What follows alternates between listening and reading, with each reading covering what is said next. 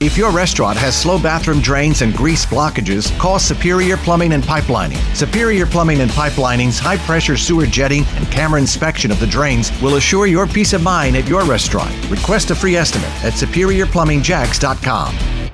President Trump saying back in D.C., big week for tax cuts and many other things of great importance to our country. But really, it's issue number one, two, three, four, and five for uh, Senate and uh, House Republicans is getting that tax reform bill uh, ultimately passed into the president's desk uh, by Christmas, which is when uh, everyone has been targeting that on the Republican ticket. Uh, Fox's Rachel Sutherland continuing our team coverage. So, how does the, the schedule shake out this week for the Congress as they get back to it? Remember, it passed the House and is now up in the Senate. That's right. They could start debate as soon as tomorrow on the Senate floor when it comes to this uh, bill. There are some differences in the Senate version and the House version, but there seems to be really the appetite to get this done. I mean, they're heading into 2018 and the midterm elections, so Republicans really want to get this pushed through. There could be some hangups, though. There are different lawmakers for different reasons for maybe opposing the bill, and they can only afford to lose, I believe, two uh, votes. You have uh, some wild cards out there as well. But again, I think that there is a lot of uh, of momentum with this, and chances are they'll come up with something. And remember, of course, this includes a repeal of Obamacare's individual mandate. That could end up being a negotiating point uh, that could end up off the table. How close is the margin for Republicans, especially on the Senate side at this point?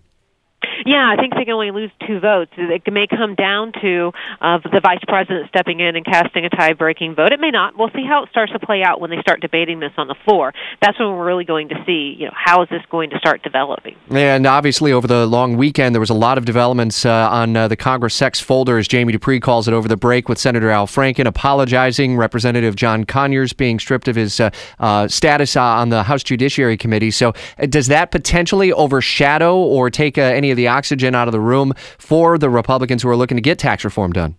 I think that this is going to be a sideshow. I think that when uh, Franken and Conyers come back to work today, there'll be a lot of cameras on them trying to get comments, things like that, and it certainly does uh, play a role. But I think tax reform will really be on the agenda unless there's some new accusations that come up.